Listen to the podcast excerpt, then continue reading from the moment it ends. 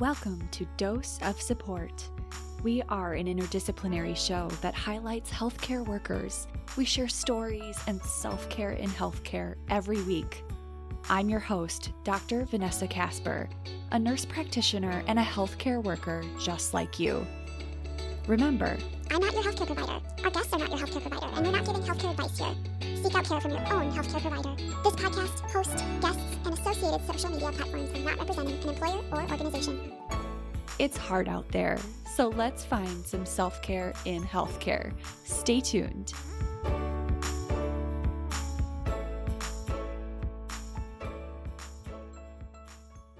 Welcome back to a special dose of support. This is episode 50, and it's finally time for me to indulge my nepotism a little bit. And I have a special guest. Today is a respiratory therapist. He's been working in healthcare for more than 12 years. He has worked with adults, pediatrics, he's worked inpatient, outpatient, and now he dabbles in the DME or durable medical equipment field. And so there's a lot to talk about today, but really, it's my husband, Billy Casper. Welcome to the show, Billy. Good evening, everyone. That's it? That's all I got. It's been a long day. it has been a long day. We've we've been house shopping. We've given a baby su- a suppository. That was fun. It's been all. I mean, hashtag marriage. Did at- get to hang out in the pool with a two-year-old though. yeah, yeah. So we're having a good time over here. But the reason I wanted to have Billy on for episode fifty because is because it's been a year of the podcast and he's kind of been here in the background seeing you know seeing my episodes go up seeing the show come together and when i'm behind the microphone he's hanging with the toddler or actually like handling everything else because this is kind of like you know a little part-time gig for me. So i kind of wanted to get billy's billy's perspective and talk a little bit about the state of the union. Really we'll call it the state of the pod um, but let's get to know you just a little bit more. I I always tell Billy like I know nothing about him. I really feel that way and it's been since 2010. Yeah. Yeah. Oh my god. So it's been a little while. It's been a little while. She knows a lot more about me than she thinks she does. Yeah, I have the memory of a goldfish. Um, but I wanted to know we've had respiratory therapists on the show before. What is your favorite part of being an RT? My favorite part of being an RT is really just being in the healthcare field in general and helping patients. Getting that chance to, if I'm in the hospital, go and talk to the patients, help them with their healthcare, help them with their respiratory needs. For what I'm doing now, I still get to talk to the patients, train them on medical devices, even if it's not in person at the moment, and really just help them get better. So, whether it's albuterol treatments or nebulizer treatments of some kind, or with this, just getting their lungs clear and keeping them out of the hospital. So you're a pretty legitimate part of the healthcare team. Obviously, everyone here knows the value of a respiratory therapist, but I think people, unless they're in the DME world, probably don't know much about that. And I just wanted to know there are lots of DME jobs. It's very corporate in my like that's my impression that it's really a corporate gig but you're making it sound like you get to teach people, patients, and colleagues that you do have to use your clinical knowledge. So, can you just talk about what DME work is like? Well, for I think mine's a little specialized where we're the manufacturer of a product and we send it to patients as well. And with that, I really do all the education for our staff that goes out and trains our patients to make sure they get the best care possible and get to really research and make sure are we doing the best standard are we doing the best training then on my side we do some remote trainings as well and that's mostly done internally so i get to speak with the patients and help set them up remotely when needed and get that good 30 to 50 minute conversation with them to make sure they really understand what their diagnosis is for this and what their care is. You're so diplomatic. I was just thinking though, when someone discharges from, let's say, the hospital or they come out of a clinic visit, when else is anyone going to spend 30 minutes educating them about their disease or their, their treatment plan? It's kind of a unique thing that you get to do. Mm-hmm. So I think that's a huge plus.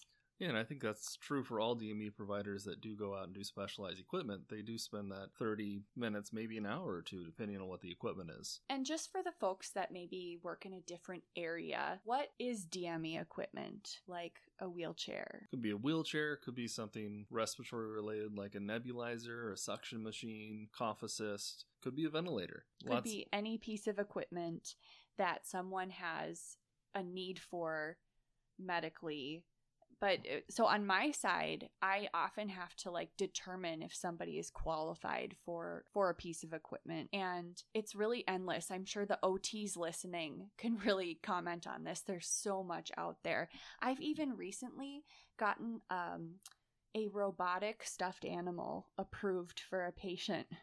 I don't know if that falls under DME, but insurance covered it. Um, I don't know. It's it's a specialized. It's a whole world. It is, and there's hundreds, if not thousands, of different pieces of medical equipment for the DME world. Mm. So, Billy, now that we know you a little bit, what do you do for self care? Which I kind of know the answer to this, but anyone that knows you personally, I'm just going to say, like, for the listeners that don't, like, you're chill as fuck. Like, you are literally the calm to my cucumber. Like, I am like the high strung one here, and you're so relaxed and like how do you do it? What is your self care? The biggest part of my self care recently is going to the lake and fishing when I get a chance, or really just a little bit of alone time. I can recharge a couple different ways. The biggest is really being in a group, just talking to people, sitting down, maybe having a drink, playing a game. Pandemic, not really conducive to that, so out by the lake by myself.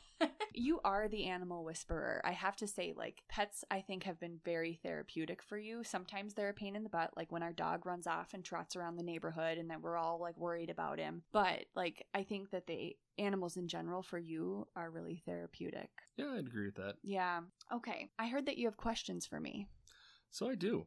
So, what is some of your best and favorite moments after doing this podcast for the last year? I have a couple things that maybe the listeners haven't heard before. I mean, I love reading reviews. I don't read them on air. Maybe I should. Maybe that should be something that I start doing. But reading the reviews that come through really puts a smile on my face and makes me feel like the work that we're doing here at Dose of Support is helping people. So I read every review. I see it, I get like a notification when a review comes through. So if you haven't done one, please go to Apple Podcasts and drop a review or whatever app you listen in. And then there's also a moment where I hit 10,000 downloads for the podcast, and that happened earlier in the year. And that just means that I've had more than 10,000 listens in the show and I'm I'm well over that now, but I felt like that was a milestone to to say that this is people are listening. So I'm not just mm-hmm. talking to like nobody. like it's hard because I kind of log into this microphone and to the platforms and put the podcast out there and I kind of don't know exactly who's listening. Um, so when I saw that number come through on my tracker, I was I felt really good. I felt like, okay, people hear this. People know that we're out there and that felt really good. And then something really special was, um, well, it's been ongoing on and off, but the networking that I've done on Instagram or with some of our guests that have been on, I mean, I have been able to care for patients better because I've been able to make some connections. I, um, when we had to take our kiddo to a speech therapist, I actually reached out to a speech therapist on Instagram and asked for some suggestions on like tools we could use at home. And the network that we're building has been like the greatest gift that I think I've gotten this whole year. All right. So, what has been your hardest moment? with this podcast? What's some of the tough things about doing a podcast? I feel like I'm doing it alone. I think that's that's been one of the hard things is like all of the aspects of a podcast, you know, I record here and record with guests, but I have to schedule that. And then I send the guests my calendar, and then we pick a date, and then we record. And usually during those times, you're handling the kiddo. Mm-hmm. then I spend hours editing just one episode. And sometimes that it just depends on the person. Some people are like really, really talkative and they talk for a really long time and I end up having to cut so much of our conversation. And so editing really takes a long time if you do it correctly. But then, after I've edited, I enter all my music. And just getting music, I had to hire out to get music. And I had to record the intro and the outro that you hear at the beginning and end of each podcast. And so I insert those, and then I consider the episode c- complete and then I drop it into a hosting platform, which is like a whole nother, I guess I have to have this membership to this platform. And I, the actual audio file goes to that place. That's where I say, okay, publish to YouTube, publish to Spotify. I have to say, like, publish to all these places. I write the description for each show. I name each show. I do marketing for each show. Like, if you ever see me post on Facebook or Instagram, I'm personally writing up all of those things and making that um, the visual that I put with each post at the permission of the of the guest. And even then like I'm posting probably Monday, Wednesday, Friday. I'm connecting with people constantly and I'm recording on the fly all the time. So I would say, like, the amount of work for one person. It isn't doable for forever, um, but that's that's been an extra challenge that I think you know we're new parents too, so Yeah, what you probably haven't heard is the three times you've had to stop to. yeah we've actually baby. stopped recorded recording this a few times just to just to handle the crying baby but so i think being a new parent and deciding to do this in a pandemic like was i making the right decision Ah, like i feel like this is what people need i feel like this is an important place for people to come to talk about their shit and a place to get self-care ideas so you had mentioned to change the subject. So I remember the first moment I saw you in the hospital on night shift. I even remember what room on what floor I was sitting by. Was I looking hot in like my isolation gear, or was I just walking down the hallway? I mean, you were looking hot, but like That's normal. you were walking down the hallway with your buddy, with your RT buddy. I don't know if you guys were doing rounds or what you were doing, but like Looking I- important. you were looking important. Yeah, and I, Half rem- the job. I remember thinking that your friend looked like a douchebag. It's not And very nice.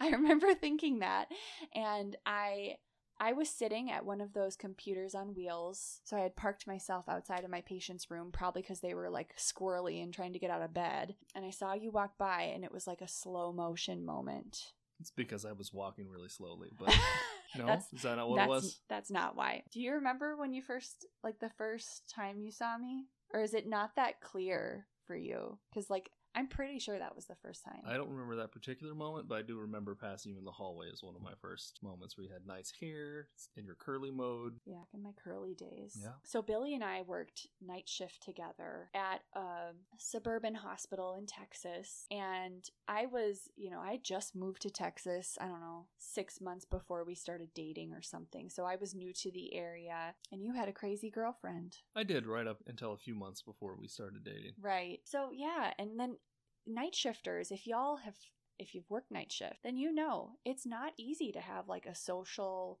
like your social network is the people at work or people that also do shift work or other people you can meet at 7 a.m. for margaritas. Yes, who else wants to drink at seven in the morning? Right. All of my friends who were in college. But So, so you asked me the best parts and maybe the most challenging parts of doing dose of support. So you've kind of heard my side, but one of the reasons I wanted you on is because I wanted to know your side of things, like what you're thinking. What are your ideas for the podcast as we go into year number two? well, that's putting me on the spot and the tough question. It is a tough question, but like I'm thinking state of the pod, goals that I have, and I want to talk about that. But you've been on like kind of the outside looking in, but also a part of the planning process a little bit and I've had you review any contracts and I feel like you you get um turfed a bunch of work. I get the business manager side without getting Yeah. business manager pay, but hey, that's Yeah. okay. yeah, exactly. I'm the talent. You're the manager. There you go. Do what I can. Yeah. I'll work for Scotch. Yeah. Okay, so so ideas moving forward. Do you have any? I mean, not really, because what you've been doing is, for what I've heard and been able to listen to, has been working really well. Maybe just how often you release, or re- releasing a bloopers reel, that would be fun. That's a really good idea. I never keep my bloopers. Well, you should start. Apparently. Okay, so speaking of goals, I do have some goals. We're wrapping up our 50th episode here, and I'm going to take a few weeks off. And during that time, I s- strongly encourage everyone to keep going with your self care routines and I'm going to do the same. We're going to go on a family vacation. And during this time, I'm going to work on some aspects of the pod that I want to improve. I'm going to rework the intro and the outro. I have new interviews ready to go. I'm probably like months ahead on episodes. So there are so many good interviews coming your way for year number two. One thing that I really want to focus on more is creating episodes that have more self care and techniques and routines and ideas for you listeners so that when you listen, you're getting value every time. And so I'm really working on creating episodes like that. And maybe I work in some comedy with a blooper reel.